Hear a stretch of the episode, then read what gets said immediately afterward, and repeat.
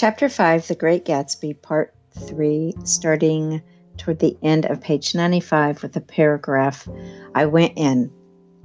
I went in after making every possible noise in the kitchen, short of pushing over the stove, but I don't believe they heard a sound. They were sitting at either end of the couch, looking at each other as if some question had been asked or was in the air, and every vestige of embarrassment was gone. Daisy's face was smeared with tears. When I came in, she jumped up and began wiping at it with her handkerchief before a mirror. But there was a change in Gatsby that was simply confounding. He literally glowed.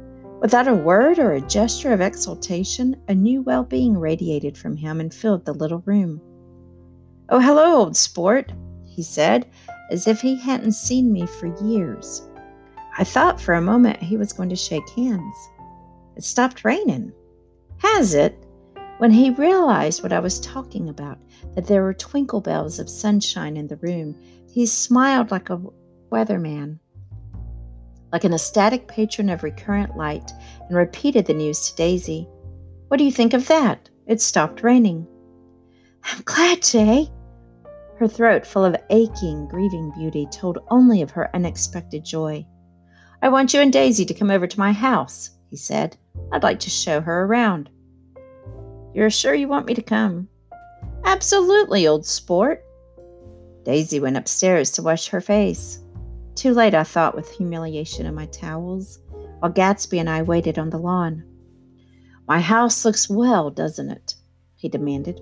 See how the whole front of it catches the light? I agreed that it was splendid. Yes, his eyes went over at every arched door and square tower. It took me just three years to earn the money that bought it. I thought you inherited your money. I did, old sport, he said automatically. But I lost most of it in the big panic, the panic of the war. I think he hardly knew what he was saying, for when I asked him what business he was in, he answered, That's my affair, before he realized that it wasn't the appropriate reply. Oh, I've been in several things, he corrected himself. I was in the drug business and then I was in the oil business, but I'm now in either one now. He looked at me with more attention. Do you mean you've been thinking over what I proposed the other night? Before I could answer, Daisy came out of the house, and two rows of brass buttons on her dress gleamed in the sunlight. That huge place there? she cried, pointing. Do you like it? I love it, but I don't see how you live there all alone. I keep it always full of interesting people, night and day. People who do interesting things, celebrated people. Instead of taking the shortcut along the Sound, we went down the road and entered by the big postern. With enchanting murmurs, Daisy admired this aspect or that of the feudal silhouette against the sky admired the gardens, the sparkling odor of jonquils, and the frothy odor of hawthorn and plum blossoms, and the pale gold odor of kiss me at the gate. It was strange to reach the marble steps and find no stir of bright dresses in and out of the door, and hear no sound but bird voices in the trees and inside, as we wandered through Marie Antoinette music rooms and restoration salons, I felt that there were guests concealed behind every couch and table, under orders to be breathlessly silent until we had passed through. As Gatsby closed the door of the Merton College Library, I could have sworn I heard the owl eyed man break into ghostly laughter. We went upstairs through period bedrooms swathed in rose and lavender silk and vivid with new flowers, through dressing rooms and pool rooms and bathrooms with sunken baths, intruding into one chamber, chamber where a disheveled man in pajamas was doing liver exercises on the floor. It was Mr. Klipspringer, the boarder. I had seen him wandering hungrily about the beach that morning. Finally, we came to Gatsby's own apartment a bedroom and a bath and an Adam's study, where we sat down and drank a glass of some chartreuse he took from a cupboard in the wall. He hadn't once ceased looking at Daisy, and I think he revalued everything in his house according to the measure of response it drew from her well loved eyes. Sometimes, too, he stared around at his possessions in a dazed way, as though in her actual and astounding presence, none of it was any longer real. Once he nearly toppled down a flight of stairs. His bedroom was the simplest room of all, except where the dresser was garnished with a toilet set of pure dull gold. Daisy took the brush with delight and smoothed her hair, whereupon Gatsby sat down and shaded his eyes and began to laugh. It's the funniest thing, old sport, he said hilariously. I can't, when I try. He had passed visibly through two states and was entering upon a third. After his embarrassment and his unreasoning joy, he was consumed with wonder at her presence. He had been full of the idea so long, dreamed it right through to the end, waited with his teeth set, so to speak, at an inconceivable pitch of intensity. Now, in the reaction, he was running down like an overwound clock. Recovering himself in a minute, he opened for us two hulking patent cabinets, which held his massed suits and dressing gowns and ties, and his shirts piled like bricks in stacks a dozen high. I've got a man in England who buys me clothes. He sends over a selection of things at the beginning of each season, spring and fall.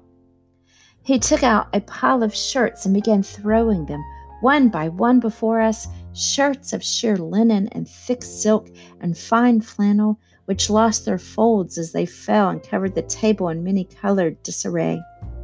While we admired, he brought more, and the soft, rich heap mounted higher shirts with stripes and scrolls and plaids and coral and apple green and lavender and faint orange with monograms of Indian blue.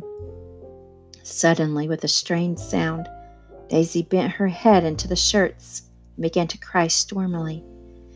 They're such beautiful shirts, she sobbed, her voice muffled in the thick folds.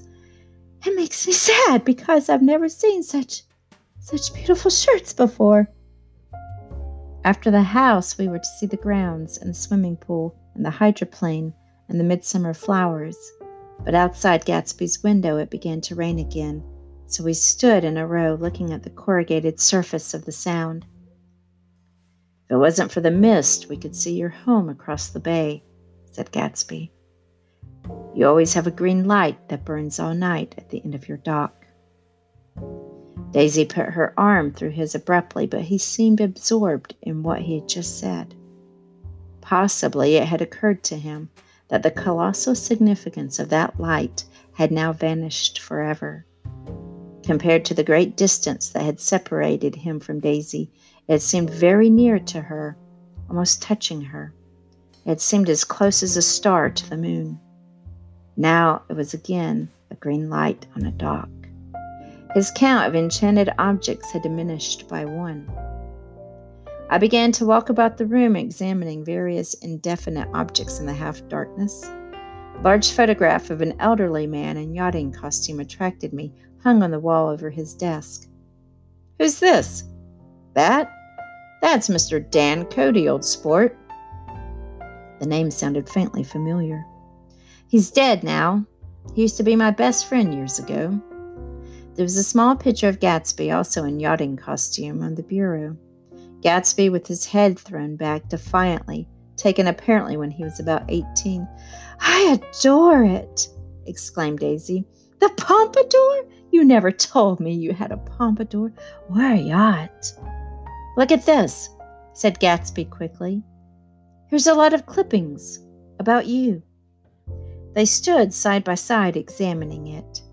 I was going to ask to see the rubies when the phone rang and Gatsby took up the receiver. Yes. Well, I can't talk now. I can't talk now, old sport. I said a small town. He must know what a small town is. Well, he's no use to us if Detroit is his idea of a small town. He rang off. Come here, quick! cried Daisy at the window. The rain was still falling, but the darkness had parted in the west, and there was a pink and golden billow of foamy clouds above the sea. Look at that, she whispered, and then after a moment, I'd like to just get one of those pink clouds and put you in it and push you around. I tried to go then, but they wouldn't hear of it. Perhaps my presence made them feel more satisfactorily alone. I know what we'll do, said Gatsby. We'll have Klipspringer play the piano. He went out of the room calling Ewing and returned in a few minutes accompanied by an embarrassed, slightly worn young man with shell rimmed glasses and scanty blond hair. He was now decently clothed in a sport shirt open at the neck, sneakers, and duck trousers of a nebulous hue. Did we interrupt your exercises? inquired Daisy politely. I was asleep, cried Mr. Klipspringer in a spasm of embarrassment. That is, I'd been asleep, then I got up. Klipspringer plays the piano, said Gatsby, cutting him off. Don't you, Ewing, old sport? I don't play well, I don't. I hardly play at all. I'm all out of practice. We'll go downstairs, interrupted Gatsby. He flipped a switch. The gray windows disappeared as the house glowed full of light. In the music room, Gatsby turned on a solitary lamp beside the piano. He lit Daisy's cigarette from a trembling match and sat down with her on a couch far across the room where there was no light save what the gleaming floor bounced in from the hall. When Klipspringer had played the love nest, he turned around on the bench and searched unhappily for Gatsby in the gloom. I'm all out of practice, you see. I told you I couldn't play. I'm all out of practice. Don't talk so much, old sport, commanded Gatsby. Play. In the morning, in the evening, ain't we got fun? Outside, the wind was loud, and there was a faint flow of thunder along the sound. All the lights were going on in West Egg now, the electric trains, men carrying, were plunging home through the rain from New York. It was the hour of a profound human change, and excitement was generating on the air. One thing's sure and nothing sure the rich get richer, and the poor get children.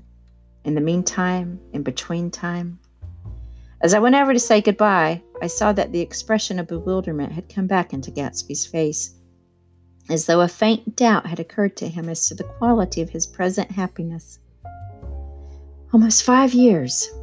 There must have been moments, even that afternoon, when Daisy tumbled short of his dreams, not through her own fault, but because of the colossal vitality of his illusion. It had gone beyond her, beyond everything. He had thrown himself into it with a creative passion, adding to it all the time, decking it out with every bright feather that drifted his way no amount of fire or freshness can challenge what a man will store up in his ghostly heart. As I watched him, he adjusted himself a little, visibly. His hand took hold of hers, and as she said something low in his ear, he turned toward her with a rush of emotion. I think that voice held him most with its fluctuating feverish warmth, because it couldn't be overdreamed. That voice was a deathless song. They had forgotten me, but Daisy glanced up and held out her hand. Gatsby didn't know me now at all. I looked once more at them, and they looked back at me, remotely, possessed by intense life. Then I went out of the room and down the marble steps into the rain, leaving them there together.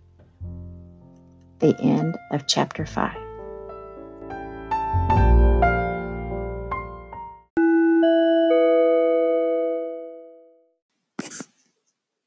So, some notes on chapter 5, part 3, starting on page 95.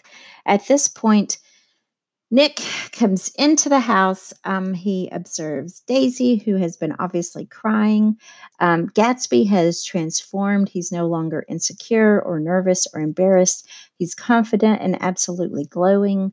Um, Daisy excuses herself, goes up to the washroom to um, clean up her face. Nick makes the comment that he was um, embarrassed. The, he says, uh, I thought with humiliation of my towels because he didn't put out the good guest towels. Um, then Gatsby's like, oh, well, we'll go over and look at my house. And then while they are waiting for Daisy to get ready, Gatsby and Nick are standing outside, and Gatsby makes the comment, you know, my house looks great, doesn't it? You know, the light catches it just right. And then Nick agrees. Um, and then Gatsby makes this comment right here. He says, It took me just three years to earn the money that bought it.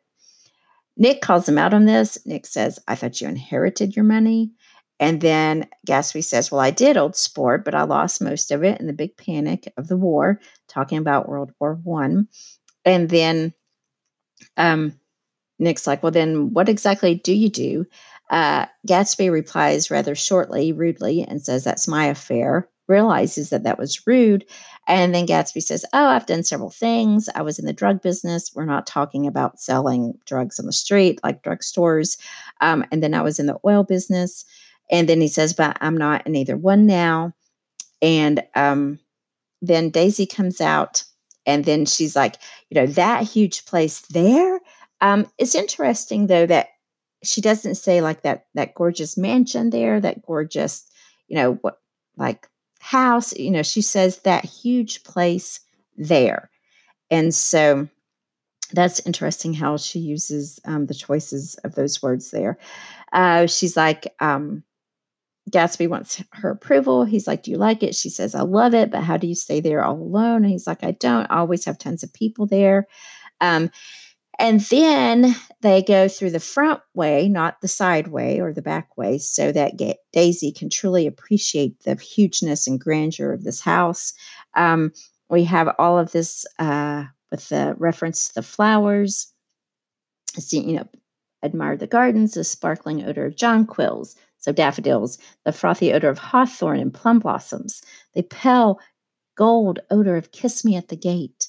Um, so it's interesting that he is describing like pale gold odor of kiss me at the gate of these flowers in terms of smelling like colors.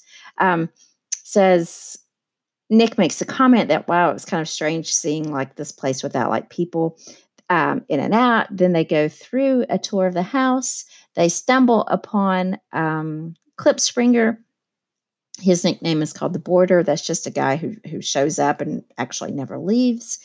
And then um, later, Nick talks about how Gatsby had not once ceased looking at Daisy, and that everything that he's watching Daisy's reaction to everything that he's showing her, and that if Daisy really loves something or likes something or comments on something, then Gatsby thinks that you know, well, then it's even better than what he originally thought. Um, and then like Gatsby is just almost giddy. Uh, Nick says, you know, once he nearly toppled down a flight of stairs. Um, it's interesting that this house, this mansion, is so incredibly extravagantly decorated. There's so many rooms. And Nick describes Gatsby's bedroom as being the simplest room of all, except where the dresser was garnished with a toilet set of pure, dull gold. So a toilet set would include a brush, a comb, probably a hand mirror, and um, these are all um, gold. And so Gatsby throughout this whole thing is just kind of like can't believe it, like his dream has finally come true. Um, then we have the next scene where he opens up two big hulking um, cabinets. Um, and so in these cabinets are all of these shirts piled like bricks in stacks a dozen high. And he explains to Daisy and to Nick that he has a guy over in England who sends him over um, seasonally in the spring and in the fall. And then he starts throwing these shirts. And at this point, people are like, what the heck? Why is he throwing all of these shirts? But the descriptions of these shirts, he began throwing them one by one before us shirts of sheer linen and thick silk and fine flannel, which lost their folds as they fell and covered the table in many colored disarray. Um, and the colors of them, you know, they were, let's see, shirts with stripes and scrolls and plaids and coral and apple green and lavender and faint orange with monograms of Indian blue. So he has his initials monogrammed on these shirts. And then Daisy, all of a sudden, out of nowhere, bends her head into the shirts and begins to cry stormily. Not just crying, she's crying stormily. And then she squeaks out this little thing where she's like, They're such beautiful shirts. She sobbed, her voice muffled in the thick folds. It makes me sad because I've never seen such, such beautiful shirts before. And so usually kids, when they get to this part, they're like, What the heck is going on with this woman? I want you to think for a moment, though. It's been almost five years since she has seen Jay Gatsby. And remember the comment earlier where Jordan Baker said that Jay Gatsby looked at Daisy like every young girl wants to be looked at sometime in their lives. So Jay Gatsby was completely smitten with Daisy. Now, think about Daisy's situation right now. Yes, she's incredibly rich. Yes, she comes from money. Her husband has money. She has a child, but her husband cheats on her, not just once, not just twice. He has this pattern of cheating on her. And so now she is reconnected with this guy that she had this connection with five years prior to that. And it's like this really emotionally intense time for her. Um, that's my two cents on why she she cries stormily into the shirts. So then um, Gatsby makes this comment that um, they look out the window. He says, You always have a green light that burns at the end of your dock. That green light um, for Gatsby represented Daisy. And then Nick makes this comment, which I think is interesting, that um, on page, at the very top of page 100, says um, possibly it had occurred to him, to Gatsby, that the colossal significance of that light had now vanished forever. Compared to the great distance that had separated him from Daisy, it had seemed very near to her, almost touching her. And so now that he actually has reunited, reconnected with Daisy, that green light is no longer significant because Daisy is actually there in flesh and blood. Um, we meet another character. This one is dead, and he's been dead for some years. His name is Mr. Dan Cody, and there's a couple of pictures of Gatsby with him. And Gatsby says that he used to be his best friend years ago. He's dead now. Um, remember that name because we're going to find out more information about Dan Cody later. Then, um, oh, a pompadour is a hairstyle. So Daisy's like, oh, you had, you know, the pompadour. Um, you never told me you had a pompadour or a yacht. And so pompadour is a particular type of hairstyle that young men would have worn um, in the uh, 19 teens. And then the yacht, which was Dan Cody's yacht. And then, um, then Gatsby brings this out, like these notebooks. Uh, here's a lot of clippings about you. And so Gatsby has been scouring newspapers and, and society magazines for years. Um, and anytime there was a mention of Daisy Fay, Daisy Fay Buchanan, he would cut it out and save it. So a lot of um, when I first started reading this with students, it was like, oh my gosh, that's so romantic. You know, like he pined for her and loaned for her all those years, and he kept a scrapbook about her. Um, in recent years, kids are like, that's just creepy. He's a stalker. Um, so I don't know. I always thought it was just kind of sweet and romantic, but a lot of kids now think, oh my God, that guy is so creepy and stalkerish. But think about if you're dating someone or if you're interested in someone or have a crush on someone, really before you get involved with them, or if you are involved with them, do you ever check out their Instagram or Snapchat or Facebook or Twitter feed or whatever? Um, and you kind of just like see what they're doing or what they're like or pictures they have. Um, so I equate that to the same thing now. So then Gatsby gets this phone call. And so we have this repeated motif of Gatsby getting phone calls at weird times. So remember, he gets a phone call um, when Nick first meets him at the party, and he has to leave. And um, I think I forget if it was Chicago or whatever calling him. Um, when they were at lunch with Meyer Wolfsheim in New York, he has to go make a phone call. And now he is taking a phone call. And then obviously he is upset about something because he's like, well, he's no use to us if Detroit is his idea of a small town. Um, and then Daisy makes this really bizarre, I think it's bizarre, kind of silly comment where she's like, Look, you know, out of the clouds, um, I would just like to push you in one of those pink clouds and, and put, you know, let you, or put you in one of those pink clouds and push you around. Um, then Gatsby was like, Hey, we'll get Klipspringer to play some music. And Klipspringer's all like, disheveled and like, what? I don't really want to play. But Gatsby's like, yeah, you need to play. And so we have a couple of songs that Klipspringer plays. And then um, Nick kind of like realizes that Daisy and Gatsby need some time alone. And um, uh, one other thing I want to point out at the top of page 103, and I want you to think about this for a moment. So Nick says, um, that almost five years, there must have been moments, even that afternoon, when Daisy tumbled short of his dreams. And I want you to think about this for a moment. If there is something that you have thought, like you're like, oh my gosh, my life would be so perfect if I just had this, or if that one girl would go out with me, or that one guy would notice me, and, or like imagine, like, you know, if I make the basketball team, it's going to be wonderful and amazing. Or if I could just, you know, become the quarterback of the football team or, or whatever that you keep dreaming about. And then when it actually comes true, um, and this is that comment there, there must have been moments, even that afternoon, when Daisy tumbled short of his dreams. So Nick is like observing, like, you know, there must have been times where she, Daisy, did not quite live up to how Gatsby imagined it. And then he goes on to say, not through her own fault, but because of the colossal vitality of his illusion. It had gone beyond her, beyond everything. Gatsby had thrown himself into it with a creative passion, adding to it all the time, decking it out with every bright feather that drifted his way. No amount of fire or freshness, that alliteration there, can challenge what a man will store up in his ghostly heart. And so think about in your own situation, if you imagine something like, you know, oh my gosh, you know, I imagine like how wonderful this vacation is going to be or how wonderful, you know, this event is going to be.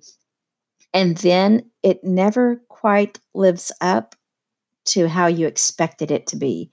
And Nick is making that comment, like, you know, that it, it had to have been that way. Um, Anyway, so Nick is finally like, see ya.